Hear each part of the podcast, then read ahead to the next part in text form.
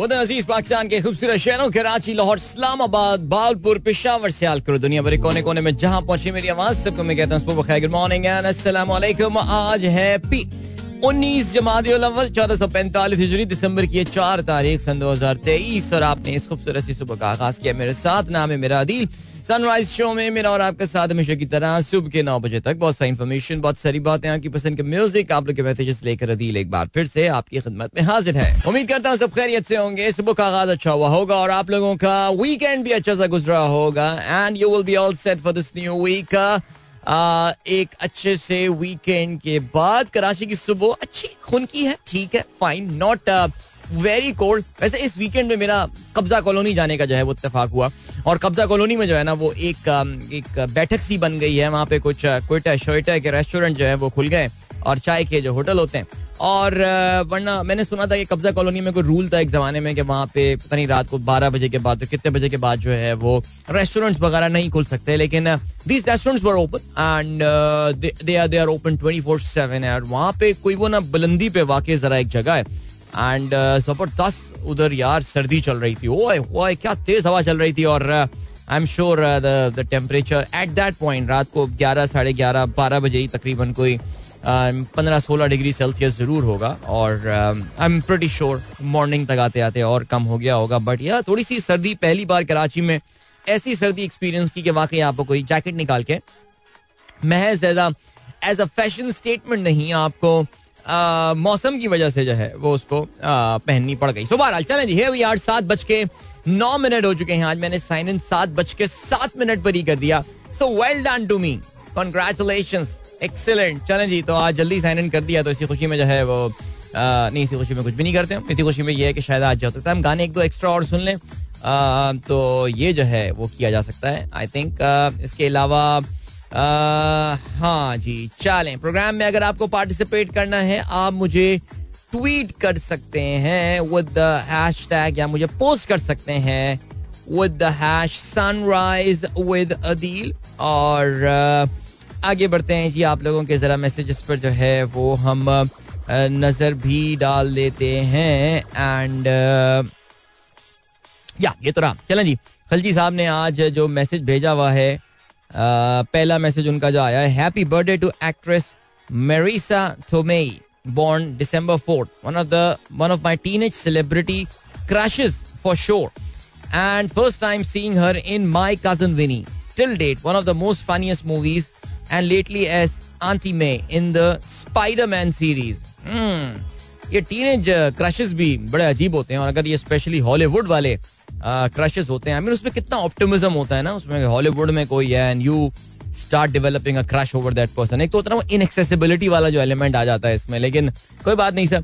और बिल्कुल जी, ये कोई इतनी ज़्यादा मेन स्ट्रीम एक्ट्रेस नहीं है। I mean you have got to be really ज़्यादा ही आपको मोहब्बत में गिरफ़्तार होना पड़ेगा इनको नोट करने के लिए। बस इधर उधर कुछ फ़िल्मों में रोल्स करती हुई नज़र आती हैं। I do remember her role in crazy stupid love थोड़े अरसे पहले तो काफ़ी अरसा हो गया इस फ़िल्म को, आए हुए भी।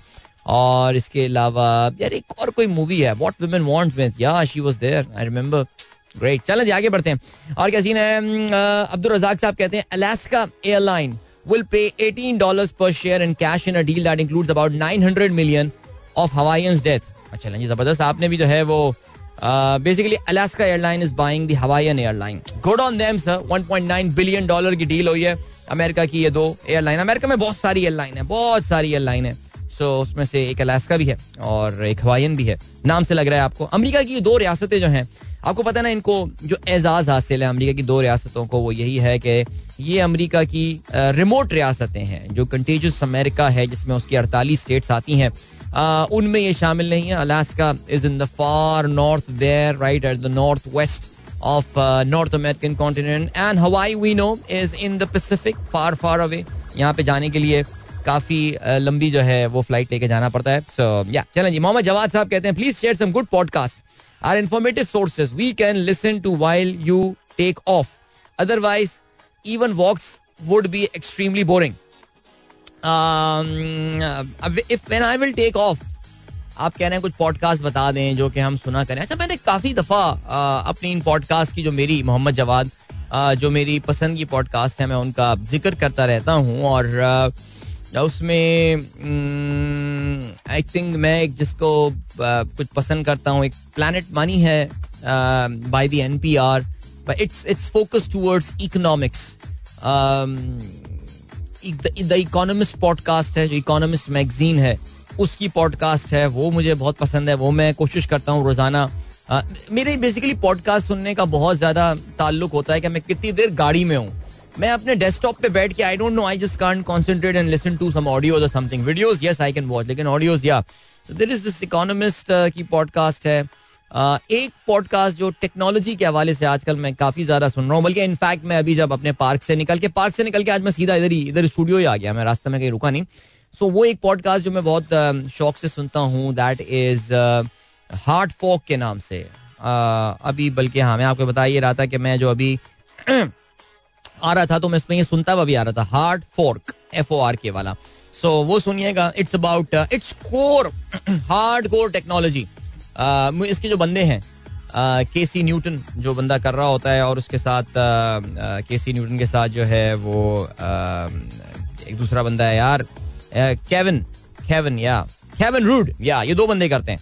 अच्छा लगता है, इनका बड़ा फ्रेंडली अंदाज होता है, ऐसा लगता है कि there are two friends who are conversating they are having a conversation दो दोस्तों के दरमियान आपस में जो है बातचीत चल रही है तो I like that podcast so yeah I think that should suffice my friend वैसे भी हार्ड फोक तो हफ़्ते में एक दफ़ा ही आती है वो वीकेंड पे आती है सैटरडे को। सो so, वो संडे वनडे पे मैं गाड़ी चलाता हुआ सुनता रहता हूँ। बल्कि नहीं हार्ड फोक असल में घंटे से ऊपर की हो it's more than an hour सवा घंटे की पॉडकास्ट होती है। तो वो सुनने में वो तीन चार दिन ही लग जाते हैं मुझे सो वेरी गुड डिस्कशन पिछले एक दो हफ़्ते से तो ओपन आई के हवाले से और भी काफ़ी इंटरेस्टिंग चीज़ें हैं। बाइनेंस का डिस्कशन अभी आने वाला है सो या आई लाइक दैट तो सही है जवाब क्या ख्याल है? मेरा ख्याल से I think this is it और इसके अलावा क्या है जवेद साहब कहते हैं US former US ambassador to Bolivia is arrested over claim for spying for Cuba Bolivia के एम्बेसडर जो अमेरिका में थे Manuel Rocha arrested over spying claim that he was spying for Cuba. That's interesting. All right. जी इनको court में present किया गया है और गुड लेट्स सी क्या होता है uh, uh, an ambassador spying for some other country. Not for the very first time we have heard that, right?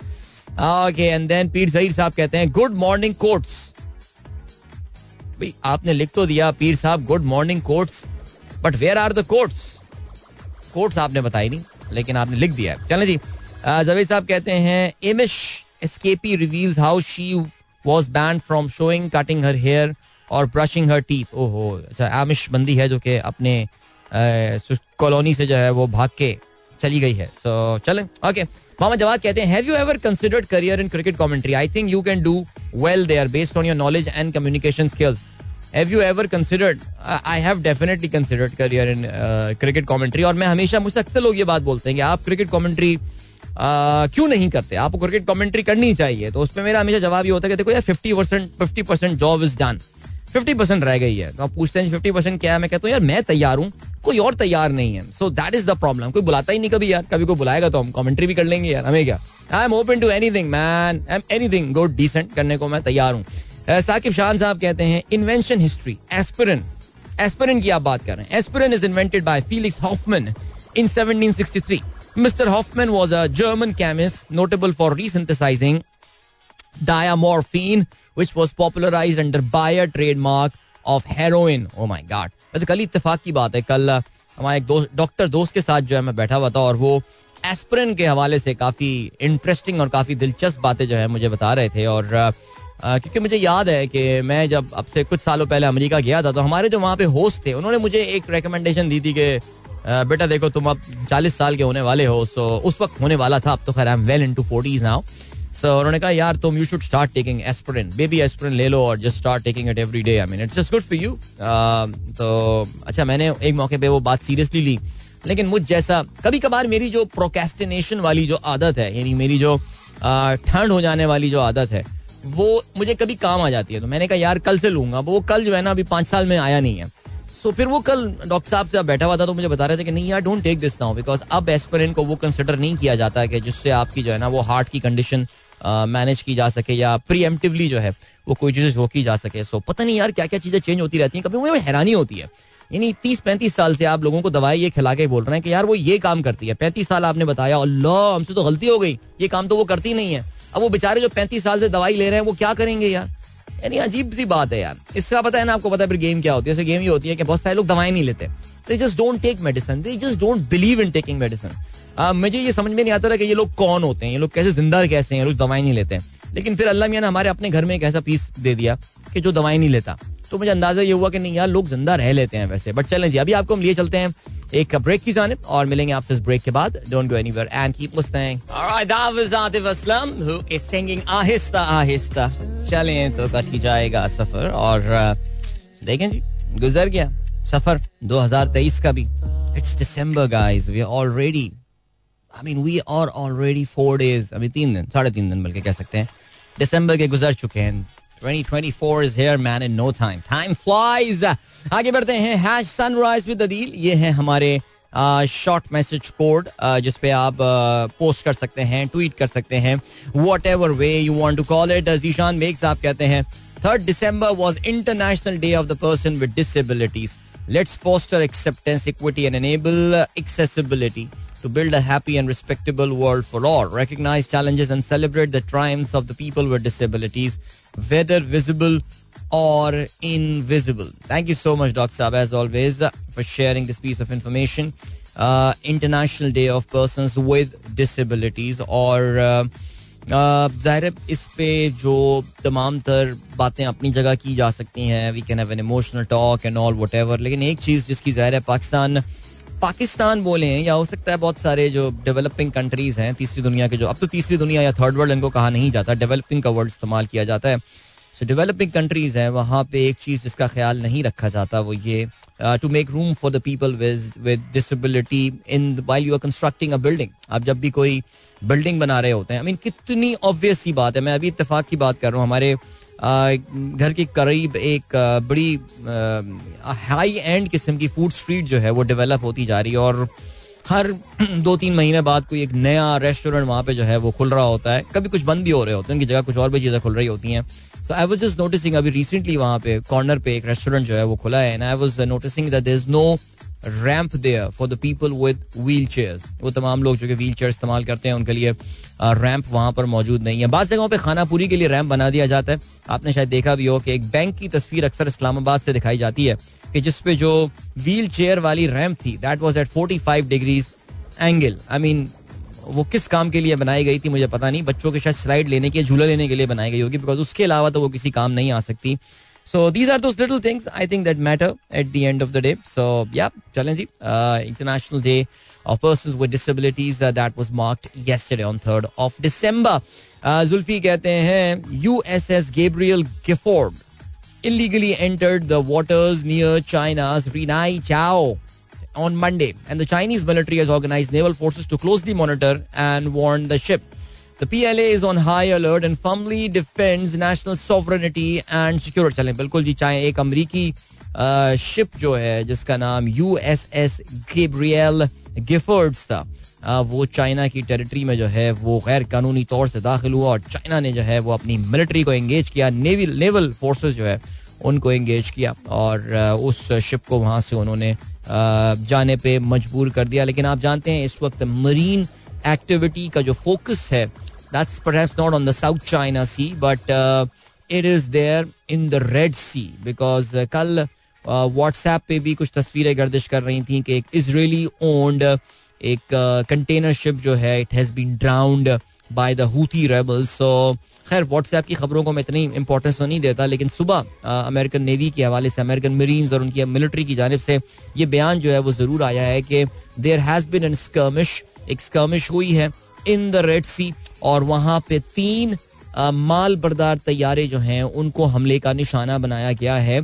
और specifically American said that it was from the Houthi rebels ये जो हमले किए गए थे, ये ड्रोन्स और मिसाइलों के थ्रू जो हैं, ये किए गए थे। और अमेरिका ने, आपको पता है अमेरिकन बहरी बहरी बेड़ा जो है, वो वहाँ पर मौजूद है। उनका एक एक जंगी जहाज़ तैयारा बरदार जहाज़ इसको कहा जाता है। वो वहाँ पर मौजूद है, बल्कि एक उन्होंने रेड सी पे प्लेस किया हुआ है। एक इस वक्त मौजूद है ऑन द ईस्टर्न मेडिटेरेनियन जहाँ से आपको पता है कि वो भरपूर साथ दे रहे हैं इसराइलियों का गजा में बमबारी के हवाले से। सो यहूती रेबल्स ने इन पे जो है वो हमला किया है और अब देखते ही हैं। बिकॉज़ देखिए, ये चैनल बड़ा इंपॉर्टेंट है। ये जो रेड सी का चैनल है भोरा अहमर, जिसको कहा जाता है, ये वो चैनल है जो कि वो तमाम जहाज़ जो कि यूरोप से मेडिटेरेनियन सी से स्विस कैनाल यूज़ करके एशिया जाना चाहते हैं, जनूबी एशिया जाना चाहते हैं और इवन मिडल ईस्ट की जो दीगर बड़ी पोर्ट्स हैं, सलाला हो गई या फिर मुतहदा अरब अमारात, ये जो आपकी मुख्तलिफ़ दुबई के करीब जबल अली वगैरह, ये सारी पोर्ट्स हैं, यहाँ पर इनको जाना होता है। तो ये जिस चैनल को इस्तेमाल करते हैं, दैट इज़ दैट बोरा अहमर का जो रेड सी वाला जो चैनल है। और यहाँ पे अगर हुतीज अपनी पोजीशन को इस तरह स्ट्रेंथन कर देते हैं। तो this would be not a good news for trade specially for the ships which are marked for in the countries जो कि इसराइल का साथ दे रहे हैं। सो अमेरिकन या इस वक्त फोकस जो है उस तरफ़ ज़्यादा है। Zulfi thank you for sharing this news F K Niazi कहते हैं यूट्यूब लाइव नहीं कर रहे हैं। मैं ढूंढता डाउनलोड करके सुनता था। भाई, कल कल से शुरू कर दिया भाई ने यूट्यूब शो एक हफ़्ते के ब्रेक के बाद मैं जो हूँ, वापस आ गया हूँ अपने नए रिफ्रेश इंटरनेट कनेक्शन के साथ। और कल बड़ी अच्छी स्ट्रीमिंग की, बल्कि मैंने अब तो अभी हमारे जो ओबीएस का नया जो मैं स्ट्रीमिंग सॉफ्टवेयर यूज़ करता हूँ, उसमें पहले भी हो सकता था, लेकिन now they have made it very easy कि आप मल्टीपल प्लेटफॉर्म्स पे स्ट्रीम कर सकें।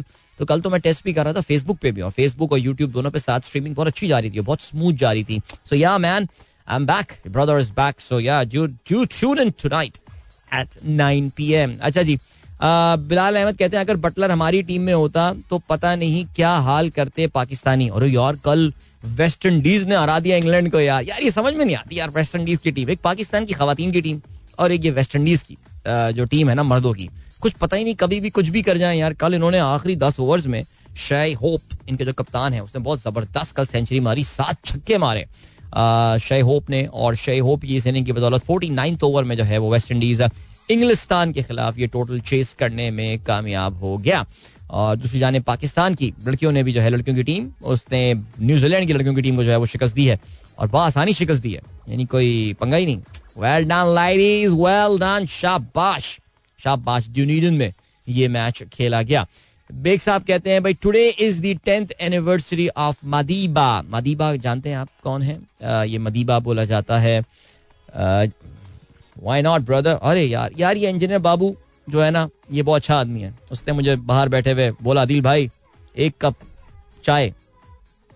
ओहो, कॉफ़ी बनाई। वाह! और जन्नती इंसान है तू। कंफर्म जन्नती है। वेरी गुड शाबाश। अभी मैं कॉफ़ी पीता हूँ ब्रेक और गाने के बाद। लेकिन अभी हम बात कर रहे थे मदीबा के हवाले से Nelson Mandela ji Nelson Mandela जो है उनकी आज कल इनफैक्ट जो है वो उनकी टेंथ एनिवर्सरी होने वाली है। A man who believed in human rights for all अच्छा जी क्या कहते हैं? This must be a world of democracy and respect for human right Nelson Mandela when he was receiving the 1993 Nobel peace prize इनको और south uh, Africa के जो आखिरी सफ़ेद फार्म प्रेसिडेंट थे एफ़ डब्ल्यू जी क्लार्क उनको जो है मुश्तरका तौर से ये अवार्ड जो है वो दिया गया था। और बहुत ज़बरदस्त आदमी है नेल्सन मंडेला सीरियसली स्पीकिंग यार। आई मीन मैं अगर जब भी इंसान की मॉडर्न हिस्ट्री को देखता हूँ तो जिस लीडर के लिए वाकई सही मानों में मेरे दिल में एक बहुत इज़्ज़त जागती है, और मैं बड़ा अकीदत का अपनी इजहार करता हूँ Nelson Mandela is one of those people और, बड़े अपने खुल के बात करना, दिल की बात करना, कोई लगी लिपटी बात नहीं करना, जो भी मामला हो, किस तरह एक डिवाइडेड कॉम को उन्होंने जो है वो एक लड़ी में पिरोने की कोशिश की rest in peace rest in peace और uh, कल है बाय द वे इनकी uh, क्या कहते हैं uh, इनकी बरसी है कल दस साल हो जाएँगे डेकेड मैन चलें जी अभी हम बढ़ रहे हैं ब्रेक की जानब और आज प्रोग्राम में आगे चल के ऑफकोर्स जी हम भारत में होने वाली जो स्टेट इलेक्शंस हैं स्टेट असेंबलीज के विधानसभा के जो चुनाव थे उनके, जो स्टेट असेंबलीज के इलेक्शन हैं, उसके हवाले से हम बात करेंगे because Bharatiya Janata Party have got has got an amazing boost बहुत ज़बरदस्त उनको कामयाबी हुई है उन इलेक्शंस में। कुछ इसराइल फलस्तीन का जो है, वो भी ज़िक्र होगा प्रोग्राम में। आगे चल के बिकॉज़ एक बार फिर से घमसान की जंग जो है, वो शुरू हो चुकी है और इस बार जो फोकस है वो है सदन गजा का। तो इस हवाले से भी बात हो सकती है। एंड अगर मुझे आज मौका मिलता है तो फिर थोड़ा सा आज यूक्रेन के हवाले से भी बात करेंगे। Would you believe like Ukraine war it is still going on अभी तक चल रही है यार वो। पता है आपको? पता होगा। चले जी। उस पर बात करेंगे, लेकिन लग ये रहा है कि ये स्टेल हो चुकी है एक्सपायर हो गई है जंग ये। और हालात जो है ना, वो यूक्रेन के लिए काफ़ी बुरे लग रहे हैं। अभी फ़िलहाल हम बढ़ रहे हैं ब्रेक की जाने। इसके बाद एक अच्छा सा गाना भी सुनेंगे so don't go anywhere and keep listening alright ये गाना मुझे याद है, उस जमाने में आया था, जिस वक्त पाकिस्तान में खुद कुछ बम्बार like, वैसे just just just just just जहाँ दिल चाहता था बम फोड़ते थे ये, और पता नहीं, ऐसा लगता था पाकिस्तान में कुछ स्टेट नहीं थी। वो जरदारी साहब का टाइम के अनी साहब, वो पाकिस्तान का एक अनहोली नेक्सस का दौर था। वो बारह, वो जो था सिलसिला अपनी जगह तो उसमें हमें याद है, हम लोग ड्रामे किया करते थे हमारे आई का थिएटर ग्रुप तो इस गाने का भी हमने एक वर्जन बनाया था। वो कहते ना, अब खुद कुछ करना पड़ेगा। तो हमने बनाया था, अब खुद कुछ करना पड़ेगा। हमको फटना पड़ेगा। तो वो जो है, वो बड़ा एक जमाना था खैर बचपने का। लेकिन बहरहाल, कोशिश करके देख लें, काफ़ी सारे लोग कह रहे हैं, यार, ट्राई मारी थी, उसके बाद काफ़ी कुट लग गई, उसके बाद ट्राई छोड़ दी हमने। तो ये हाल किया भैया इस मुल्क का। क्या कह सकते हैं? चले जी, आगे बढ़ते हैं, और क्या सीन है? सात बज के अड़तीस मिनट हो चुके हैं। गुड मॉर्निंग इन दोस्तों ने प्रोग्राम अभी ट्यून इन किया है।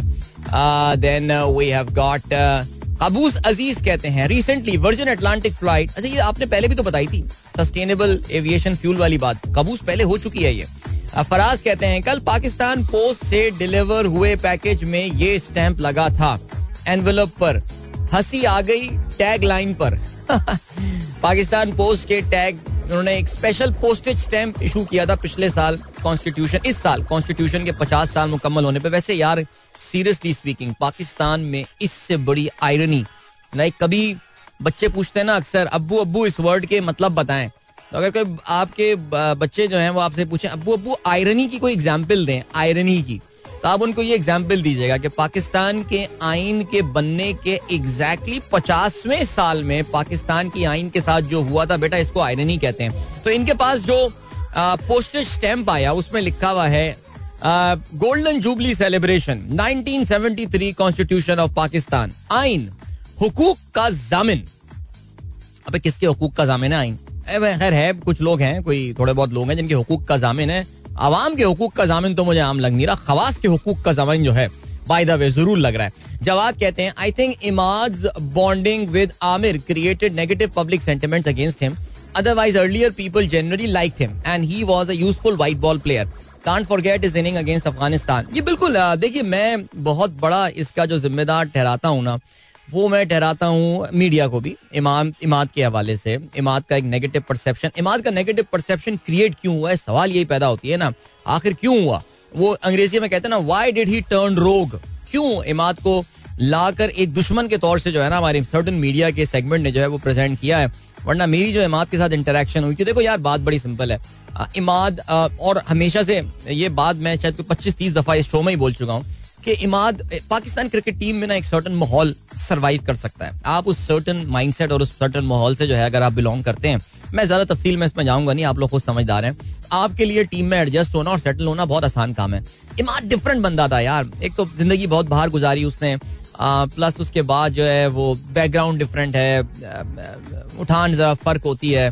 सो ये वो सेटल नहीं हो पाया और ज़ाहिर कंपटीशन भी था। इसमें भी कोई शक नहीं है। उसका बाबर के साथ there was a certain level of competition and काफ़ी सारे लोग, अगर इमरान खान, बाबर आज़म की मोहब्बत में इस कदर शदीद गिरफ़्तार ना हो जाते तो पाकिस्तान की टी ट्वेंटी की कप्तानी को अगर मुंतकिल करने का सोचा था तो इमाद एक अच्छा कप्तान हो सकता था। लेकिन ये कहते हैं कि क्या कह सकते हैं एनी वे हाँ भाई आप सही कह रहे हैं। उसको जरा विलन बना के जो है ना, वो प्रेजेंट किया गया। जब आपने विलन बना के उसको प्रेजेंट किया तो फिर उसने कहा कि हाँ अब मैं तुझे बन के दिखाऊँगा विलन चले जी, आगे बढ़ते हैं। हसान शेख कहते हैं your body is at the weakest during three to four AM this is the time most people die in their sleep ओहो हो, रात को तीन से चार बजे इंसान की बॉडी जो है, वो सबसे वीक होती है। इस वजह से ज़्यादातर लोग जो हैं, वो इसी टाइम पे मरते हैं। बस ठीक है यार, जिसको मरने से बचना है, वो तीन से चार का अलार्म लगा के सोए। यानी तीन का, तीन बजे का अलार्म लगा के सोए। फिर वो जागता रहे एक घंटा कॉफ़ी पीता रहे मेरी तरह, और फिर उसके बाद चार बजे सोए। He may actually increase his life span क्या ख्याल है यार? आगे बढ़ते हैं। और क्या सीन है? जीशान बेग साहब हाँ आपने उस बैंक की तस्वीर शेयर कर दी मेरे साथ। अब इनका नाम बदल गया है। बिल्कुल, आपने जिस बैंक का नाम, जिसने वो 45 डिग्रीज पे रैंप बनाया था फॉर डिसेबल पीपल उस बैंक की तस्वीर जो है शेयर कर दी। और मैं गलती पढ़ रहा हूँ, ये आई थिंक इस्लामाबाद के किसी मरकज सर्कस की तस्वीर जो है, ये है। और इस बैंक का नाम बिल्कुल बदल गया है जी। बिकॉज़ इसमें इक्विटी इंजेक्ट कर दी है मुतहद अरब अमारात के ग्रुप ने। और जिसकी वजह से अब इस बैंक का नाम जो है वो बदल के काफ़ी अरबिक अरबी सा जो है वो नाम हो गया है। ओके मोहसिन अजहर सिद्दीकी कहते हैं if you have food like medicine you won't be needing any medicine and if you don't have food like medicine then you will end up having medicine like food क्या बात की है। वाह, यानी अपने खाने को ही दवाई बना दें। इस तरह के खाने खाएँ। कहने का मतलब ये कि इस तरह के खाने खाएँ कि आप जो हैं वो आ, इस तरह के खाने खाएँ आप कि आपको दवाई खाने की ज़रूरत ना पड़े। बिल्कुल ऐसे ही है बहुत सारे लोग मैं जानता हूँ जो सुबह मैंने जिन खातून का ज़िक्र किया जो दवाएँ बिल्कुल नहीं लेती उनका नाश्ता कुछ भी हो जाए उनको फ्रूट ही खाने हैं नाश्ते में। जो भी सीजनल फ्रूट होगा वो खाना है। और फिर उसके बाद या ये बहुत इंपॉर्टेंट पॉइंट अच्छे खाने खाएँ। फास्ट फ़ूड जंक फ़ूड से परहेज कीजिए। महनाज नवीद कहती हैं good morning good morning Qaboos Aziz कितनी बार भेजोगे ये मैसेज मेरे दोस्त कितनी बार वर्जन अटलांटिक को उड़ाओगे इस सस्टेनेबल एविएशन फ्यूल के साथ मेरे भाई आ, एक हफ़्ते एक पिछले हफ़्ते भी आपने भेजा था आज सुबह से दो दफ़ा ये मैसेज आ चुका है अब मैं क्या करूँ मुझे बताइए यार खिलजी साहब कहते हैं banks are tough business some time clients are coming with families and they tend to be there for a longer period hence banks building a slide for children entertainment. Sometimes even the bank employees use the same for fun. हाँ good one. That was a good one. वाकई यार। आगे बढ़ते हैं जी, और क्या scene है? नबील मिर्ज़ा चुफ्ताई साहब कहते हैं, सुबह बखैर भाई short video made by me love nature nature definitely loves you back very nice इनके घर में अपने तालाब है, जिसमें मछलियाँ तैर रही हैं। ये मुझे एक्वेरियम लग रहा है ये। आपने इतना क्लोजअप बनाया है कि वाकई लग रहा है कि जैसे आप पता नहीं कहीं लेक माहौडंड में जो है, वो बैठे हुए और वहाँ पे ट्राउट मछली जो है वो घूम रही है, लेकिन मुझे ये आपके अपने घर का कोई, बगीचे में आपने कोई बनाया हुआ है एक्वेरियम हाँ गमला है, कोई बड़ा सा कुछ है? यार, बड़ी सीक्रेट सी, कोई मुश्किल कंफ्यूजिंग सी वीडियो है यार। आगे बढ़ते हैं, और क्या सीन है? और Ahmad Shahzad in peak form versus over the hill Sohail Khan there is only one winner okay Ahmad Shahzad. यार, अहमद शहजाद की भी क्या लॉबिंग चल रही है? मैन सीरियसली माननी पड़ेगी बात यार वैसे। अहमद शहजाद की लॉबिंग जो है ना, वो कमाल है। और आपको पता है अभी उससे सवाल यार वैसे वाकई आपने देखा अभी वहाब रियाज की जो चौधरी साहब वाली प्रेस कॉन्फ्रेंस हो रही थी जिस तरह वो अपनी कुर्सी पर झूल रहा था एनॉल के मेरे बाप का पीसीबी है। आ, तो जिसमें उसने बताया कि मैं सलमान भट्ट को हटा रहा हूँ और शफीक को लेके पता नहीं क्यों आ रहे हैं मुझे नहीं पता। आ, सो उसमें उससे अहमद शहजाद ने जो है ना वो उसके अहमद शहजाद के बारे में सवाल पूछा गया।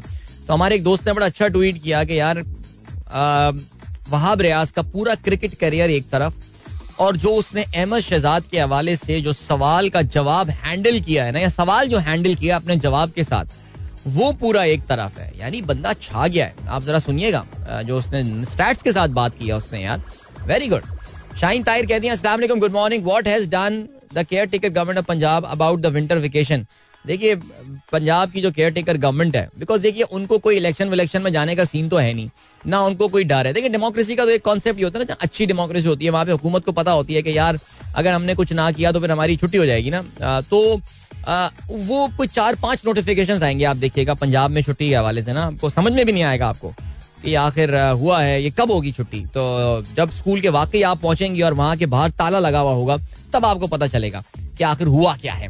ओके सरोज आलम कहते हैं you are spot on about the background fit thing related to Imad and the Babar gang but now Shan has also from the different background अब क्या होगा? ना, देखते हैं शान कितने अर्से सर्वाइव करते हैं। देखिए, एक जो बहुत इंपॉर्टेंट फैक्टर है, वो यही है। शान का जो एक स्केप गोट वाला एक सवाल, उससे पहला सवाल ही शायद स्केप गोट वाला पूछा गया था कि भाई आपको स्केप गोट तो नहीं बना दिया इस ट्रिप के लिए, इस टूर के लिए ऑस्ट्रेलिया के। लेकिन शान अब कितने अरसे रहेंगे? ये तो एक है ना बुनियादी सवाल कि क्या होगा सिलसिला। चलें जी, अभी आपको हम लिए चलते हैं, एक ब्रेक की जाने और उसके बाद एक गाना सुनेंगे और फिर वापस आके आज के अपराध में शामिल आम खबरों पर नज़र भी डालते हैं। So don't go anywhere and keep यार, कुछ फीडबैक से लग रहा है कोई बहुत ही बुरा गाना था ये। इतना भी बुरा गाना नहीं था यार, पता नहीं I don't know man I don't know पता नहीं। लोग कह रहे हैं, क्या हो गया आपकी प्लेलिस्ट को यार? बट आई डोंट नो चलें जी ओके और क्या सीन है? शुएब साहब कहते हैं good morning Adeel Azhar and all sunrisers भाई is there any connection between Quetta Gladiators Galle Gladiators and Deccan Gladiators Deccan Gladiators का तो मुझे नहीं पता, लेकिन कोयटा और गॉल ग्लैडिएटर जो है Galle Gladiator basically the owners of Galle Gladiators were Quetta Gladiators Nadeem Omar साहब जो है, वो उस टीम के ओनर थे. बट वो मेरे ख्याल से शायद एक या दो सीज़न ही सरवाइव कर पाए. अब उन्होंने अपनी इस फ्रेंचाइज को जो है, वो बेच दिया है और वो कुछ शायद बात वहाँ पे जो है ना, वो बनी नहीं थी, इस वजह से ये है सिलसिला। जी। टॉकिंग अबाउट तीन बजे अलार्म लगा के सुबह उठने के हवाले से तो बाजी का मैसेज आया, कहती हैं ताकि सडन अलार्म से ही हार्ट फेल हो जाए। नहीं नहीं तो आप कोई अच्छी सुरीली किस्म की आवाज़ जो है वो लगाइए अलार्म पे। आ, कैसा ऐसे होगा यार? ऐसे भी नहीं होगा। कोशिश करके देखें। ओके और क्या है भाई? आ, ओके इमरान शेख साहब भाई आपकी ज़िम्मेदारी है कि आप मुझे आठ से साढ़े आठ के दरमियान जो है वो फिर याद दहानी करवाएँगे मुझे आप वरना there are chances that I am going to forget what you said और जो विश करने की बात की गई है। ऐसा ही होगा। और इसलिए मुझे बराए मेहरबानी याद दिला दीजिएगा आप किसी को हैप्पी बर्थडे विश करना चाहते हैं। Then anything else that we have या चलें जी सात बज के पचपन मिनट आज के अखबार में शामिल अहम खबरों पर जो है वो अब हम नज़र डालते हैं और uh, दिलचस्प वीकेंड रहा ये। ऑफ़ कोर्स आप जानते हैं कि पाकिस्तान तहरीक इंसाफ के नए चेयरमैन का इंतखब हुआ है। इलेक्शन कमीशन ऑफ़ पाकिस्तान का जो हुक्म दिया गया था उस हुक्म पे अमल दरामद करते हुए नए चेयरमैन का इंतखब हुआ है और अब वो अपनी रिपोर्ट जो है वो प्रेजेंट करेंगे इलेक्शन कमीशन ऑफ़ पाकिस्तान को। लेकिन हम सबको पता है कि इस मामले में क्या होने वाला है और क्या होगा इवेंचुअली बल्ले का निशान होगा या नहीं होगा। वैसे वाकई पाकिस्तान के किसी इलेक्शन के हवाले से इस सर्टनटी से इतनी श्योरिटी के साथ कह देना कि हर एक को जैसे इंतबात का रिज़ल्ट पता हो पहले से, ये पूरी इतनी बड़ी फॉर्मेलिटी क्यों हो रही है?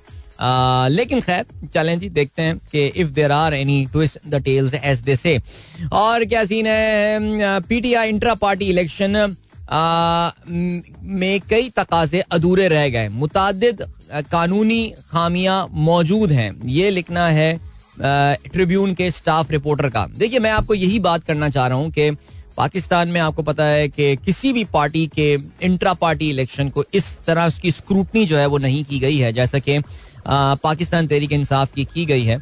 और एक्सप्रेस का ये लिखना है कि इंट्रा पार्टी इलेक्शन में कई कानूनी खामियों के बाईस अकबर एस बाबर को इंट्रा पार्टी इलेक्शन चैलेंज करने का बेहतरीन जवाब फराम कर दिया गया है।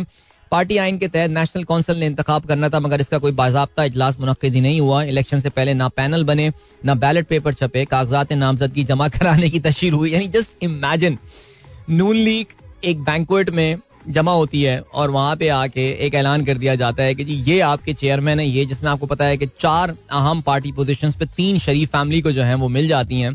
एंड uh, यहाँ पे अब पीटीआई की आप देखिए कि एक्सप्रेस ट्रिब्यून अखबार ने किस लेवल की जाके जो है वो यहाँ पे स्क्रूटनी की है कि ना बैलेट पेपर छपे ना कोई कैंपेन हो ना लेकिन आगे बढ़ते हैं। आगे डॉन ने आज डॉन डॉट कॉम में इनफैक्ट जो सबसे बड़ी खबर आई है that is about economics Pakistan की फ़िज़िकल हेल्थ के हवाले से कहते हैं interest payments remain a challenge as government paints rosy economic picture यानी जो गवर्नमेंट सूद की मद में, अपने कर्जों पे जो सूद की मद में अमाउंट पे कर रही है, वो हुकूमत के लिए एक बहुत बड़ा चैलेंज है। खलीक कयानी साहब ने ये अपना तजिया जो है वो लिखा है।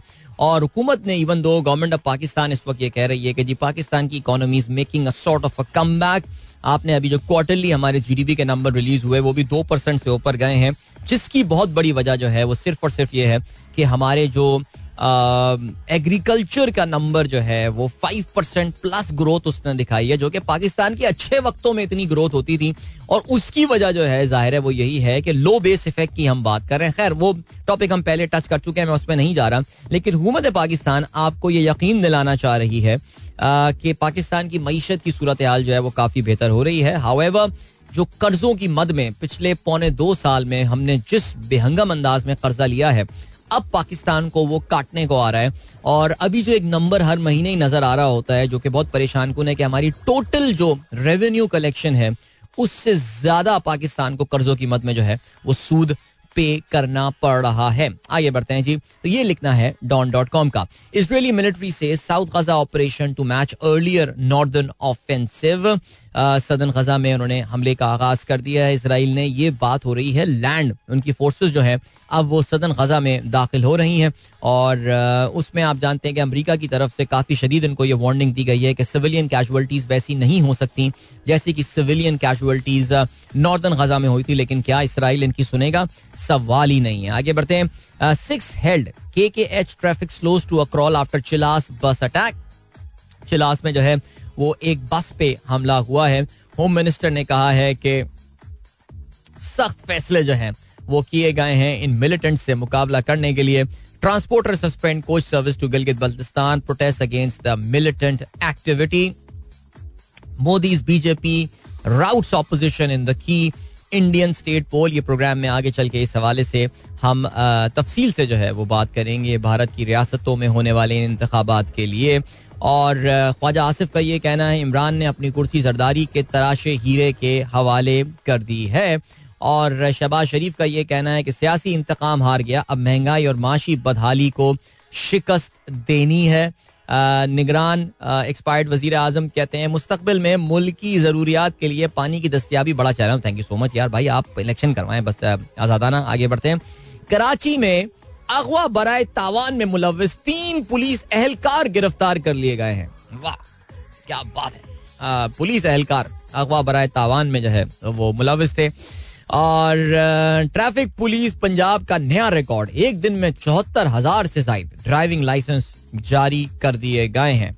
वेरी गुड वेल डन चलें जी, आपको हम लिए चलते हैं इस वक्त एक टाइम चेक और कमर्शियल ब्रेक की जाने मिलेंगे आपसे इसके बाद। वापस आके हम खेलों की खबरों पर नज़र डालेंगे। Lots to talk about in sports today so break and then catch you at the other side keep listening welcome back guys एक बार फिर से खुशामदीद this is the sunrise show with me Adeel and good morning इन दोस्तों ने programme अभी tune in किया है। आठ बज के छह मिनट हो चुके हैं। And let us start with some cricket news it was a weekend of drama Pakistan cricket board ज़ाहिर जिन लोगों के हाथ में आ गई है, उनसे ये मामला तो समझ नहीं रहे हैं। पाकिस्तान क्रिकेट बोर्ड के अजीब रोज़ाना कोई ना कोई अजीब व गरीब सी खबर ही जो है वो सुनने को मिल रही है। आ, अभी जो खबर मिली ज़ाहिर सलमान भट्ट के हवाले से थी। आ, एक अजीब सा कोई सिलसिला हुआ है कि जी अब पाकिस्तान के एक इंतहाई वेल पेड किस्म के चीफ सेलेक्टर हैं वहाब रियाज जो कि आप जानते हैं कि गैर कानूनी वज़ीर खेल भी पंजाब के हैं। उन्होंने सिलेक्शन कमेटी में कंसल्टेंट्स को जो है वो अपॉइंट किया है। ना मेरी जो क्रिकेट मेमोरी है उसमें मुझे ये कंसल्टेंट के रोल्स का जो है वो पता नहीं है। आई I मीन mean, आपके पास एक सिलेक्शन कमेटी होती है जिसमें एक चीफ सेलेक्टर होता है और उसके पास उसके कुछ साइड के उन्होंने दिए हुए होते हैं जिनको आप सिलेक्शन कमेटी के मेंबर्स कहते हैं। लेकिन ये कंसल्टेंट की क्या कहानी आ गई? ये जो है वो हमें कुछ समझ में आती नहीं है और आपने देखा कि तीन खिलाड़ियों के नाम जो है वो आए हैं जिसमें सलमान भट्ट का नाम आया कामरान अकमल का नाम आया और इसके अलावा राव इफ्तार अंजुम का जो है, वो ज़िक्र आया। ठीक है जी। सलमान भट्ट के नाम। अब कामी के बारे में तो क्या बोले ज़ाहिर है बिकॉज़ ज़ाहिर है उसने तो वो बस स्मार्ट आदमी था बच बचा के अपना दामन, करियर भी खेल लिया, पूरा पीएसएल भी खेल लिया, कुछ हो गया। रिटायर तो कभी प्रॉपरली हुआ नहीं। पाकिस्तान के ज़्यादातर खिलाड़ी रिटायर होते नहीं है। ड्रॉप हो जाते हैं वो, फिर कहीं खामोशी हुए कहीं गुमनामी के अंधेरों में खो जाते हैं। टेलीविज़न चैनल पैनलिस्ट बन के नज़र आते हैं कुछ सालों में। तो हम हम ज्यूम ये करते हैं कि ये अब रिटायर हो चुके हैं। सो सलमान भट्ट का जो सीन हुआ वो ज़ाहिर है पाकिस्तान, उसमें जो गुस्सा आया लोगों की तरफ़ से, और देखें उसकी, उसके गुस्से की बहुत बड़ी वजह भी है, और वो यही है that people are generally frustrated they are frustrated with the way this country is being run I mean Pakistan की जो भी सर्वे आ रहा है, कुछ भी आ रहा है, पाकिस्तान की 80 90 परसेंट आवाम ये बोल रही है this country is not going in the right direction so ये मैं सिर्फ़ ये बता रहा हूँ कि यार, ये कोई और हालात में अगर सलमान भट्ट को प्लेस किया जाए तो शायद इतना बुरा रिएक्शन ना आता, लेकिन इस वक्त आया है बिकॉज़ उस पर वहाब रियाज। हमें पता है कि जी पंजाब की केयर टेकर गवर्नमेंट एक अनपॉपुलर गवर्नमेंट है। हमें ये भी पता है कि ये, कि अपने आईनी जो मुद्दत है उससे कई महीने ऊपर जो है वो अब गुजर चुकी है। एक साल मुकम्मल करने वाले हैं ये अपनी गैर आईनी मुद्दत का। उसमें एक मौसूफ बैठे हुए जो कि कोई इतने कोई इतने एडमायर्ड क्रिकेटर भी नहीं थे। वहाब रियाज कोई हमारे कोई हरदिल अज़ीज़ क्रिकेटर तो थे नहीं। हम सबको पता है कि वो अक्सर ड्रॉप होने के बाद फिर आ जाया करते थे। एक दो परफॉर्मेंसेस के अलावा कोई ऐसी हमें याद भी नहीं आती कि वहाब रियाज हम बोलेंगे यार वो बड़ा अजीम खिलाड़ी गुजरा अपने जमाने का। No not at all we can't even really call him the best bowler of his I mean even the second or third best bowler of his generation वो एक ऐसे बंदे को लेकर आता है, सलमान भट्ट को कंसल्टेंट बना देता है, जिसके ज़ाहिर है आई थिंक सलमान भट्ट के हवाले से see there are two school of thoughts so I think मेरे ख्याल से कोई बंदा भी अपनी खैर, पाकिस्तान में तो जिस तरह हमने चोरों को सर पे लाके अपने बैठाया है तो फिर तो सलमान भट्ट के कामों को भी लोग जस्टिफाई कर देंगे। आ, वो तो भाई भला हो सलमान बट इंग्लैंड में पकड़ा गया। पाकिस्तान में पकड़ा जाता तो भाई कोई अच्छी सी कानूनी शिक लगा के उसको बाइज्जत बरी कर दिया जाता। सारे के सारे सबूत उसके खिलाफ होते। लेकिन कोई ऐसी डील करके बैठता है ये बंदा कि सब के सब इसके जो है ना वो गुना माफ़ हो जाते हैं। वो तो फिर मैं वही बोलता हूँ कि ये चोर पकड़े गए इंग्लैंड में जो इनके खिलाफ वहाँ पे इनकी गेम हुई है। सो नाउ कमिंग बैक हुआ ये सिलसिला कि सलमान भट्ट जो है वो दो लोग हैं। एक ये कहते हैं यार अपनी सजा पूरी कर चुका है। सजा पूरी कर चुका है he should be given a second chance दूसरे लोग जो है वो ये कहते हैं कि यार देखो ये सजा अपनी पूरी कर चुका हो ना कर चुका हो। Salman Butt was the mastermind of the 2010 fiasco he was the captain of the Pakistan team. He wasn't that 17 year old young boy, uh, 18 year old young boy, Mohammad Amir की तरह के जिसको जो है आप सही है I mean from a very humble and a very poor background जिसको आप uh, किसी ना किसी तरह कुछ करके उसको सेट कर लें। सलमान बट एक एफ्लुएंट बैकग्राउंड का बंदा था अच्छे स्कूल से जाके पढ़ा था। और he knew what is right and what is wrong and he was in his mid twenties और वट एवर सो उसके ऊपर जो है ना वो कोई लोग अभी तक माफ़ करने को मेरे ख्याल से मेजोरिटी अब तक इसको माफ़ करने को जो है वो तैयार नहीं है। सो so, यही हुआ मामला। आपने जब ला के सलमान भट्ट को जो है आ, वो बिठा दिया इस पोजीशन पे तो ज़ाहिर है एक पब्लिक बैकलैश तो वो आना था। अच्छा उसमें मैं ये भी देख रहा था कि हमारे कुछ जर्नलिस्ट दोस्त हैं वो ये कह रहे हैं कि जी he should be given a second chance हमारे एक इस्लामाबाद के भी दोस्त हैं, वो ट्विटर पे क्रिकेट के ऊपर लिखते रहते हैं। उनको, उन्होंने भी ये बोला कि यार we should be given a second chance मैंने जवाब में लिखा, मैंने कहा, यार, तुम Salman you is saying he is a wonderful cricket brain मैंने कहा, यार he is a wonderful cricket brain excellent Salman Butt right now is a commentator in the national T twenty tournament all right this is second chance यार। यही तो second chance उसका है, बस यही है सेकंड चांस अब उसको क्यों ला रहे हो तुम गेम में? क्यों इन्वॉल्व कर रहे हो, यार? मसला यही है ना हम पाकिस्तानियों का चोरी के लिए थ्रेशोल्ड बहुत लो हो चुका है। लेकिन खैर सलमान भट्ट पे जो रिएक्शन आया है आ, वो कामरान अब्बासी साहब का पता नहीं आपने आर्टिकल पढ़ा हो परसों या नहीं डॉन में बहुत अच्छा आर्टिकल उन्होंने लिखा है। तो उससे अंदाज़ा ये हुआ कि नहीं अभी भी इस कॉम का जो है ना वो थ्रेशोल्ड है। अभी भी कुछ हर चीज़ के लिए हम तैयार नहीं है माफ़ करने को करेंगे भी नहीं इनशाला माफ़। मैं सिर्फ़ क्रिकेटर्स की बात नहीं कर रहा मैं और भी चीज़ों के हवाले से बात कर रहा हूँ। सो हुआ यही कि इन्होंने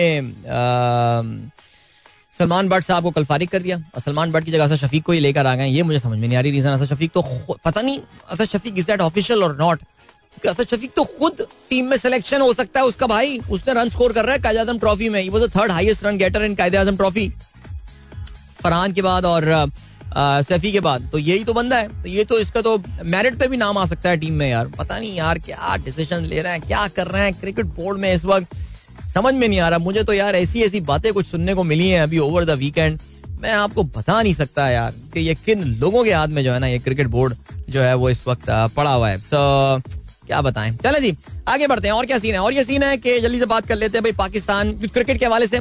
कल रात गए जो मैच खत्म हुआ आ, उसमें वेस्ट इंडीज की टीम जो अगर आपको याद हो कि वो अभी वर्ल्ड कप में भी क्वालिफाई करने में कामयाब नहीं हुई थी उसने इंग्लैंड की टीम को एक वनडे इंटरनेशनल मैच में शिकस्त दी। पहले बैटिंग करते हुए ये मैच जो है, ये खेला गया नॉर्थ साउंड में। और पहले बैटिंग करते हुए इंग्लैंड की टीम 325 रन बनाकर आउट हुई। 325 रन में कोई भी सेंचुरी नहीं थी, लेकिन कुछ खिलाड़ियों ने थोड़ा बहुत कंट्रीब्यूट ज़रूर किया। Harry Brook score 71 run of 72 deliveries Harry Brook के स्टैंडर्ड से ये एक स्लो इनिंग थी। सैम कारन ने अड़तीस रन बनाए और ब्राइडन कार्स ने जो है वो इकतीस रन बनाए। जवाब में वेस्ट इंडीज की टीम ने इस टोटल को छह विकेटों के नुकसान पे अड़तालीस आशारिया पाँच ओवर्स में चेस कर लिया। शे होप की बात करें, कप्तान तिरासी गेंदों पे उन्होंने बनाए 109 रन। आखिरी दस ओवर्स में वेस्ट इंडीज ने तकरीबन सौ के करीब रन बनाए। दस रन से ज़्यादा की औसत से इन्होंने इस टोटल को चेस किया। होप की इनिंग में सात छक्के और चार चौके शामिल थे। छियासठ रन बनाए। एलिक एथनाजे ने। ओके नाम याद करूँगा ये खिलाड़ियों में अभी। और रोमारियो शेपर्ड ने 48 रन बनाए 28 गेंदों पे, जिसमें चार चौके और तीन छक्के शामिल थे। तो आप सोच सकते हैं that England would have thought at one point in time कि ये मैच तो उनकी जेब में आ चुका है, लेकिन प्लान कुछ और थे होप और रोमारियो शेपर्ड के। Well done to West Indies man well done to West Indies I really want them to play well I think we all do याद रहे जी, ये अगर ओडीआई की बात की जाए तो ये तीन ओडीआई मैचेस की जो है, ये सीरीज़ हो रही है between India England and West Indies और उसके बाद इन दोनों टीमों के दरमियान पाँच टी ट्वेंटी मैचेस भी होने वाले हैं।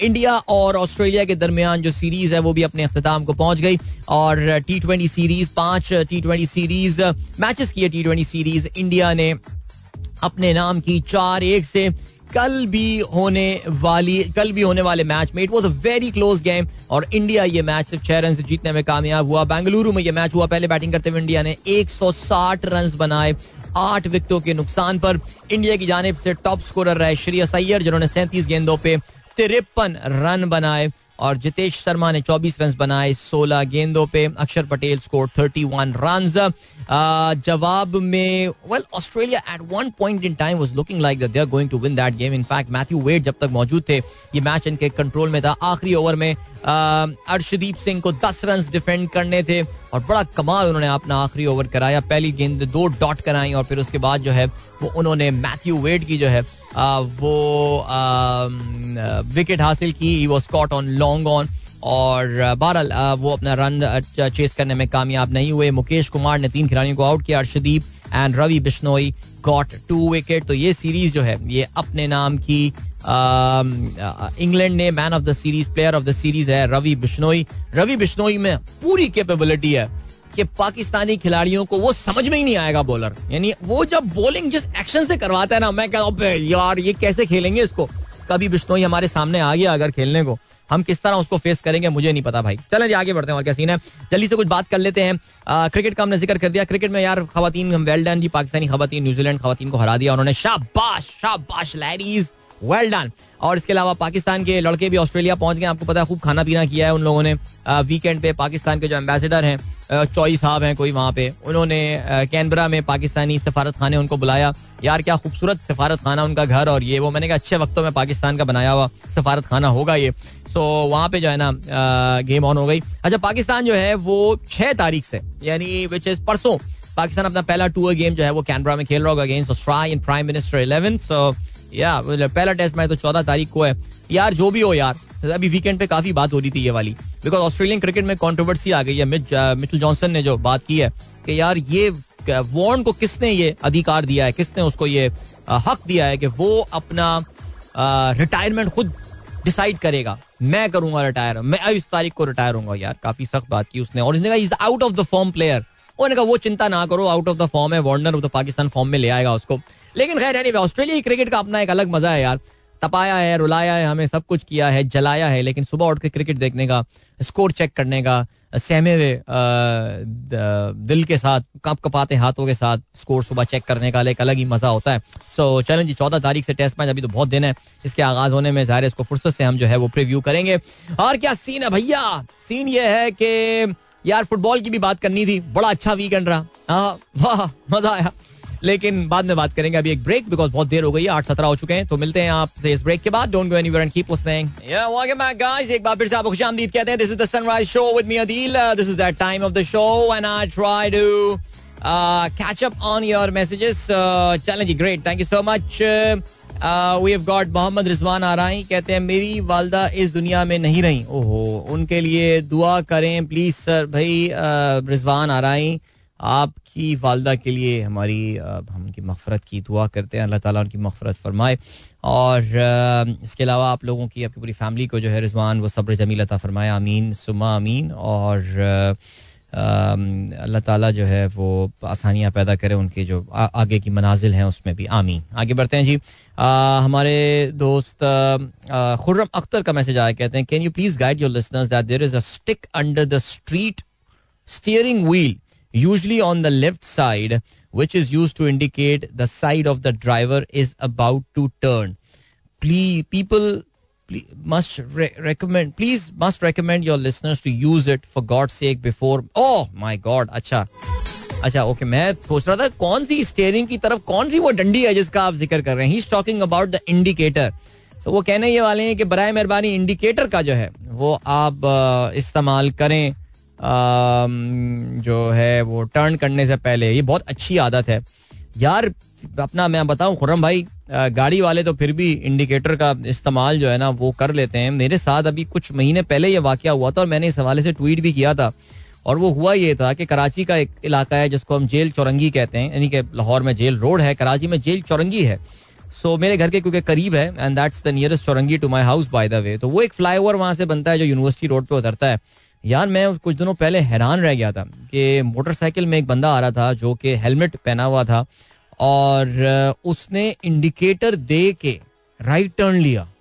यानी मैं हैरान रह गया कि मोटरसाइकिल है, उसका इंडिकेटर काम कर रहा है टिक टॉक टिक टॉक हो रहा है।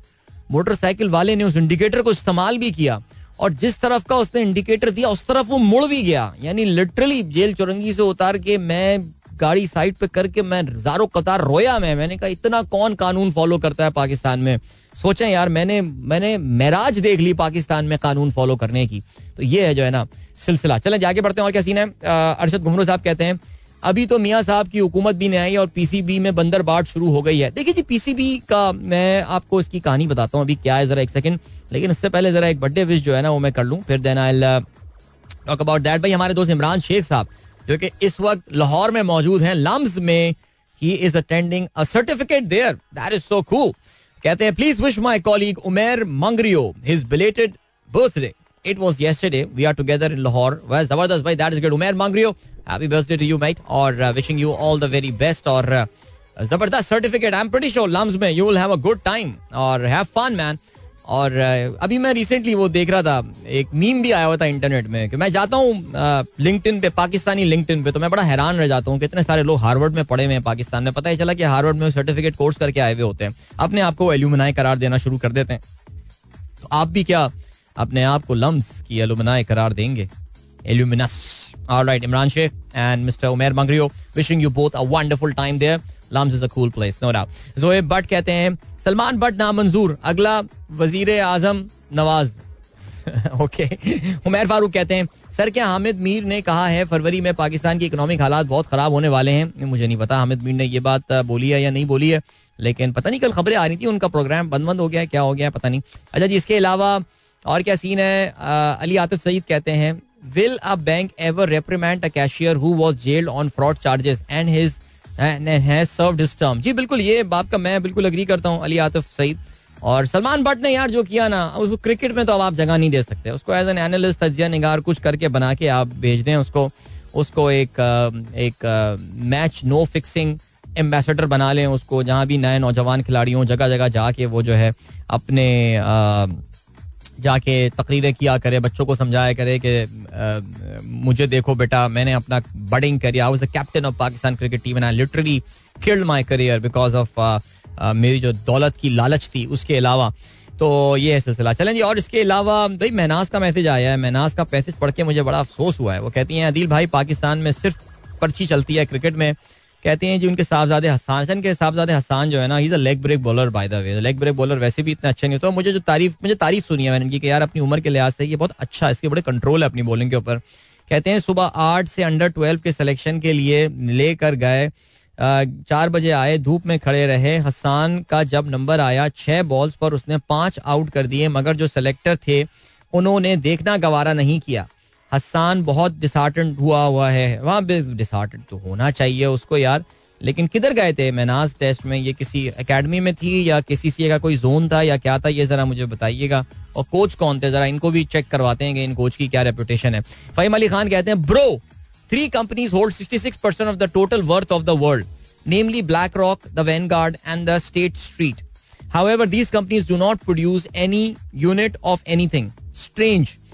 अच्छा ये काफ़ी तो काफ़ी अरसे बाद ये भी व्हाट्सएप यूनिवर्सिटी में ये मैसेज जो है ना आता रहता है फहीम के ब्लैक रॉक और वैन गार्ड स्टेट स्ट्रीट जो है, ये दुनिया के सिक्सटी सिक्स परसेंट को ओन करती हैं। नहीं यार, ऐसा आपको आपको लगता नहीं है कि यार ये बड़ी अजीब सी बात है ये? कि वो दुनिया को ओन भी करती हैं और हमें पता भी नहीं है और कुछ प्रोड्यूस भी नहीं करती हैं। तो यार देखिए, आपको ये बात समझनी पड़ेगी दैट ये एक तो नंबर वन कोई इसको ओन नहीं करती हैं। ये दुनिया की चंद जो बड़ी कॉपोरेट्स हैं और कंपनीज़ हैं, उसमें इनकी ओनरशिप है। उसकी वजह ये है that these are these are fund managers these are private fund managers आप भी चाहें तो आप भी जाके ब्लैक रॉक का या आप भी जाके वैनगार्ड का uh, एक ई e उनका एक म्यूचुअल फंड जो है वो जाके आप खरीद सकते हैं। समझ लें म्यूचुअल फंड आप जाके खरीद सकते हैं बल्कि आप चाहें तो आप ब्लैक रॉक के ओनर uh, भी बन सकते हैं। आप उनका शेयर भी खरीद सकते हैं मार्केट में जाके। आई थिंक उनकी कैपिटलाइजेशन इज़ 96 बिलियन डॉलर मैंने अभी आपके सवाल के ऊपर मैंने जाके चेक किया। इन्होंने डिफरेंट कंपनियों में इन्वेस्ट किया हुआ होता है। ये बहुत बड़े इन्वेस्टर होते हैं कुछ बड़ी कंपनियों में। लेकिन इनके पास ये कहना है कि यार ये कोई सीक्रेट टनल है पेरिस के अंडर में एम्स्टरडेम में कहीं सीक्रेट टनल में बैठ के डिसाइड करते हैं अब हम दुनिया को यूँ ले जाएँगे। देखो हो सकता है कोई हो दुनिया को इस तरह चलाने वाले लोग हों। सही है? आ, हो सकता है हमें नहीं पता। लेकिन इन कंपनियों के हवाले से ये कह देना कि दुनिया का 66 परसेंट ओन करते हैं। It's not like that bro yes these companies are extremely powerful they got trillions of dollars of assets जो ये मैनेज कर रहे होते हैं। और आप भी चाहें तो उस, उनकी बहती गंगा में हाथ धो सकते हैं, अगर आपके पास जो है वो पैसे हैं। सो या बट ये कह देना कि यार, ये कुछ प्रोड्यूस नहीं करते they don't need to produce anything let's say कोई पाकिस्तान का बड़ा म्यूचुअल फंड है नहीं क्या आप बोल दें जी कि पाकिस्तान के ये तीन बड़े म्यूचुअल फंड जो है, वो एन आई टी हो गया अल मीजान हो गया, और लेट्स से नेशनल बैंक वाला फंड हो गया, उनका नाफा वाला एंड ऑल ये पाकिस्तान को इतना ओन करते नहीं ओन नहीं करते। That is the total number of assets that they are managing और उनकी बहुत सारी कंपनियों में बहुत सारे स्टेक्स होंगे। कभी वो बढ़ जाते हैं, कभी कम हो जाते हैं। इनके फंड मैनेजर्स होते हैं जो बेटर डिसाइड करते हैं। You can go and buy their fund as well आप भी उनके कोई भी इंडेक्स फंड ले लें, कोई भी फंड ले लें। और आप भी उस, जो है, उनकी उस ओनरशिप और उस वेल्थ का हिस्सा बन जाते हैं। सो इनके पास कोई ये बैठ के डिसाइड करना कि इस कंपनी को बढ़ा दो, इसको कम कर दें। देखो, ये बातें शायद पाकिस्तानी स्टॉक मार्केट में हो जाए कि वो तीन आपस में सेट फ़ोन करें यार बा क्या करना है? वो करके वाकई में बोल दें कि, यार, चलो, इस कंपनी का इस पर आ जाओ, हो जाए सट्टा और ये हो जाए, गेम हो जाए।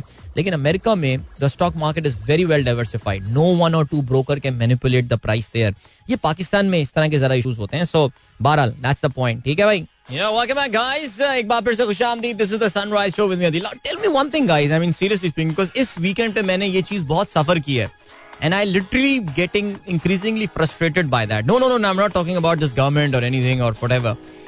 हमारे तो ये फिलर्स होते हैं.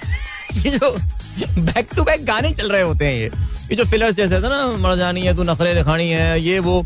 लाइक like, पता नहीं समहाउ इट हैपेंस कभी ऐसा होता ना कि आपकी ढाई बजे आँख खुल जाए सुबह तीन बजे आँख या तो मैं अपने हेडफोन लगा के ही सुन रहा होता हूँ या क्या होता है कि मेरे दिमाग में ये पेवस्त हो गए हैं। और they are just running in my head in the same order oh my God मैं उन्हें भूलना चाहता हूँ लेकिन नहीं निकलते मेरे दिमाग से। उफ, मुझे अब मैं याद साहब को बोलूँगा चेंज करें। यार नए फिलर्स चाहिए हमको यार ये आपको फिलर की रीजन पता है ना? बिकॉज़ हमारे डिफरेंट एरियाज़ में डिफरेंट शहरों में डिफरेंट एडवर्टीजमेंट की तादाद होती है। तो there are some network ads and there are some local ads so generally Karachi में अगर फ़र्ज़ करें कि एड्स नहीं है और लाहौर में एड्स हैं और इस्लामाबाद में एड्स हैं सो हम कराची में फिलर्स चलाते हैं। तो ये जो गाने चल रहे होते हैं उफ, इसमें अभी पसूड़ी भी आया, बहुत दिनों बाद मुझे ख्याल आया। मैंने कहा पसूड़ी मैंने नहीं सुना काफ़ी दिनों से। चलाया भी नहीं प्रोग्राम में, लेकिन बहरहाल। चलो जी, मैं थोड़ी देर पहले किस्सा सुना रहा था आपको जो मैंने मोटरसाइकिल को इंडिकेटर देखे हुए जो है फॉलो किया। सो हमारी दोस्त का मैसेज आया, कहती है hello I will tell you an almost miraculous thing where I witnessed a rickshaw with a working indicator. That is so cool यार. I mean, आप चेक करती उस रक्षे का जो है वो हो सकता है हॉर्न भी जो है वो काम कर रहा होगा इनका मोटरसाइकिल जैसा जो है वो हॉर्न होता है सो so, अगर आपको पता ना हो रक्षे का मोटरसाइकिल जैसा हॉर्न होता है सो वैसे हमारे रक्षे में तो हॉर्न की ज़रूरत नहीं होती बिकॉज़ सलेंसर उनके फटे हुए होते हैं आपको वैसे ही पता चल जाता है। कोई बंदा जिसकी सुनने की रेंज भी कम हो उसको पता चल जाता है कि मेरे पीछे एक रक्षा आ रहा है। लेकिन या प्रीटी कूल ऑलराइट अरे यार खेलों के हवाले से हम पता है बात कर रहे थे और खेलों के हवाले से जो है ना वो आ, वो मैं जो बात करना जो है ना वो बात कर ली। वो फुटबॉल की हम बात नहीं कर पाए। लेकिन यार, आपको ये बात भी पता होगी दैट आपको इस वक्त जो है, वो पाकिस्तान की baseball team by the way I mean of all the sports man I am talking about baseball because Asian baseball championship जो है, वो होने वाली है। और पाकिस्तान की टीम का मुकाबला जो है ना, वो आज जापान की टीम के साथ जो है, वो होने वाला है। Now this tournament is taking place in Taipei Chinese Taipei यानी ताइवान में जो है, ये मुकाबला हो रहा है। और ताइवान के वक्त के मुताबिक साढ़े आठ बजे पाकिस्तान का जो है, ये साढ़े छह बजे पाकिस्तान का मैच होना, दैट पाकिस्तानी वक्त के मुताबिक ये होगा तकरीबन साढ़े तीन बजे। बेसबॉल में world number one team Japan के साथ जो है, वो हमारा मुकाबला होना है। सो टाइपे डोम में, जो कि बहुत खूबसूरत सा इनका stadium I am pretty sure होगा। पाकिस्तान ग्रुप बी में है, जहाँ पे पाकिस्तान के साथ फिलीपींस और थाईलैंड की टीमें जो हैं, वो हैं। तो yeah you can watch the live stream by the way किसी को लाइव स्ट्रीम में इंटरेस्टेड हो तो देखिए, पाकिस्तान बेसबॉल फेडरेशन की एक ट्विटर हैंडल है और काफ़ी एक्टिव ट्विटर हैंडल है। Now this Pakistan baseball team by the way is made up of some Pakistani players and some American players of Pakistani origin जो कि वहाँ पे डिफरेंट लीग्स वगैरह में और डिफरेंट यूनिवर्सिटीज वगैरह को रिप्रेजेंट कर रहे हैं। So good luck to our baseball team man seriously cricket के अलावा और चीज़ें भी फॉलो किया करें यार। ये हो गई बात। अरे मुझे बात करनी थी यार इंडिया में चुनाव के हवाले से। तो अभी ऐसा करते हैं इस ब्रेक पे हम जाते हैं। और ब्रेक से आप वापस आकर तफसील से बात करते हैं तफसील का टाइम नहीं मिलेगा। तफसील तो हमें आपको है कि यूट्यूब में एक टाइम मिलता है। लेकिन जरा इंडिया के इन इलेक्शन के हवाले से बात कर देते हैं। And what does it means for the general elections coming up in India uh, in the first half of next So, चलें जी, अभी ब्रेक मिलते हैं आपसे इस ब्रेक के बाद। Don't go anywhere and keep listening एक बार फिर से sunrise show with me Adeel और हमारे लिस्टर हसन कामरान जो है, वो कहते हैं, आप जब बोलते हैं कि बस अब थोड़ी देर में हम आगे चल के हम इस पर बात करेंगे, कह रहे हैं, जी, मैं तो अब साहिल समंदर पे, दफ्तर पे अपने पहुँच गया हूँ, आगे चल के समंदर ही आता है, कितना और आगे जाएँगे? अब मैं क्या करूँ यार, इतने एड्स भी तो इतने सारे प्रोग्राम में आ जाते हैं देखिए, मैं तो आप लोग के लिए गाने भी नहीं चला रहा आजकल, देखिए आप। कितना बड़ी सेक्रीफाइस कर रहा हूँ मैं शो में सिर्फ़ बात करने के लिए। लेकिन खैर, चलें जी। Let's talk about the Indian election today so what a big day that was for Narendra Modi कल मोदी के लिए और भारतीय जनता पार्टी के लिए जो उनकी पॉलिटिकल पार्टी है, उसके लिए बहुत बड़ा दिन था।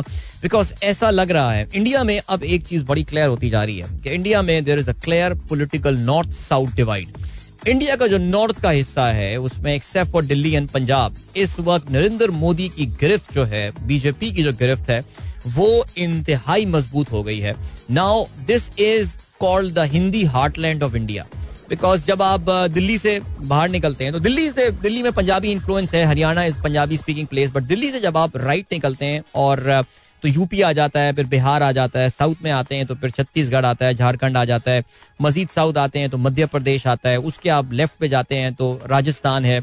आ, ये वो इलाके हैं जिनको भारत की हिंदी बेल्ट कहा जाता है इसको यहाँ पे there was always a competition there was always a game between between BJP and Congress लेकिन ये जो तीन रियासतों में कल इलेक्शंस के रिज़ल्ट आए हैं यानी तीन अहम वैसे तो चार अहम रियासतें थी जहाँ पे ये इलेक्शंस हुए थे जिसमें एक साउथ की रियासत भी जिसको हम तेलंगाना कहते हैं उसकी मैं बात करता हूँ बाद में लेकिन ये तीन रियासतें ऐसी हैं जहाँ पे दो जगहों पे कांग्रेस की हुकूमत थी जो कि राजस्थान और छत्तीसगढ़ थी और तीसरी जो जगह थी मध्य प्रदेश, जहाँ पे भोपाल शहर है।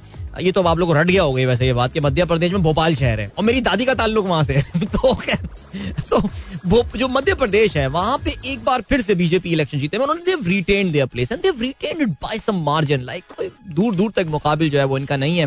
And this is the fifth straight time जब मध्य प्रदेश में बीजेपी की गवर्नमेंट जो है वो स्टेट गवर्नमेंट जो है बन रही होगी। देखिए, याद रहे इंडिया का जो फेडरल स्ट्रक्चर है वो कुछ इस तरीके से है कि उनके यहाँ जो रियासतें हैं, वो बड़ी स्ट्रांग हैं और वो बड़ी ताकतवर हैं और उनको, उनकी आइन में उनको बहुत ज़्यादा खुद मुख्तारी दी गई है। यस जो विफाक है, जो फेडरल गवर्नमेंट है, उसके पास भी बड़ी कुत है, इसमें कोई शक नहीं है।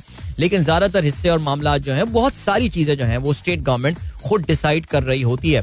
और स्टेट गवर्नमेंट टैक्स कलेक्शन में भी अपना भरपूर काम अदा करती है। पाकिस्तान की तरह नहीं है कि सूबे जो हैं वो टैक्स वैक्स जमा नहीं करते, लेकिन सारे का सारा विफाक टैक्स बहुत बड़ा टैक्स जो है विफाक जमा कर रहा होता है। लेकिन अट्ठारहवीं आयनी तरमीम के तहत और नेशनल फाइनेंस कमीशन के तहत, आप विफाक की मेहनत का बहुत बड़ा हिस्सा जो है वो सूबों को दे देते हैं और पाकिस्तान की सूबाई हुकूमतें काफ़ी इनएफिशिएंट साबित हुई हैं when it comes to tax collection so Bharat का इसके मुकाबले में बड़ा एफिशिएंट सिस्टम है।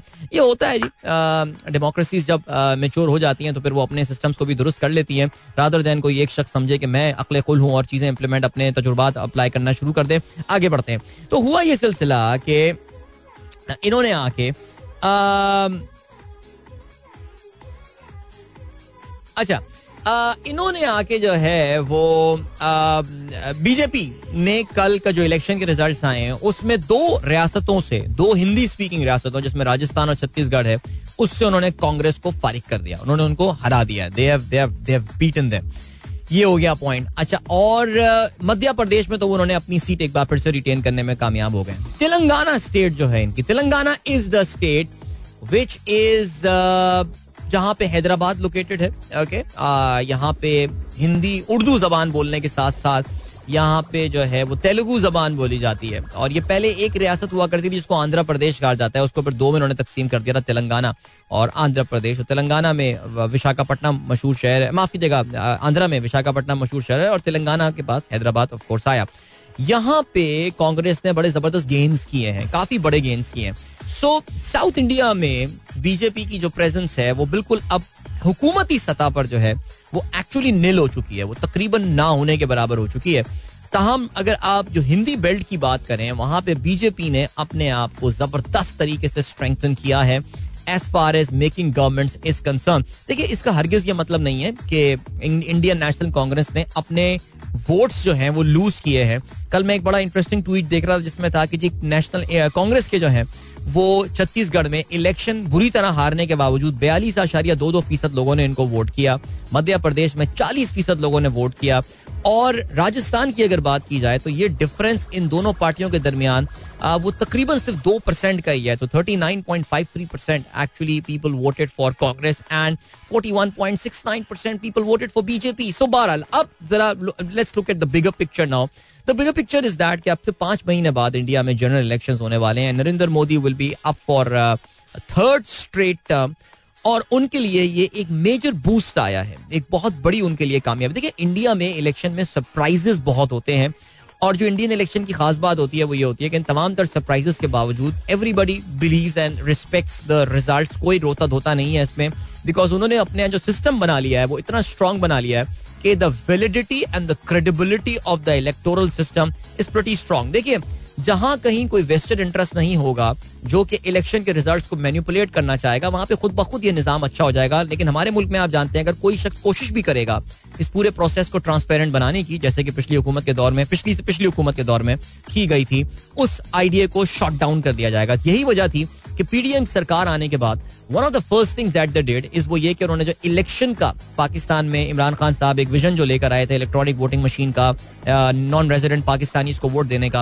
One of the first things that they did was to shot down that idea because election बहुत ज़्यादा अगर ट्रांसपेरेंट हो गए तो फिर ये नहीं होगा कि इलेक्शन से दो महीने पहले हर पाकिस्तानी को पता है कि कौन हुकूमत बनाने वाला है। सो so, भारत में अब यहाँ पे आके नरेंद्र मोदी साहब को एक बहुत बड़ा एडवांटेज हासिल हुआ है दैट कम अज कम इस लिहाज से कि उनको मेजर ज़ाहिर कॉन्फिडेंस बूस्टर तो है, लेकिन इंडिया में इलेक्शन में सरप्राइजेस होते हैं।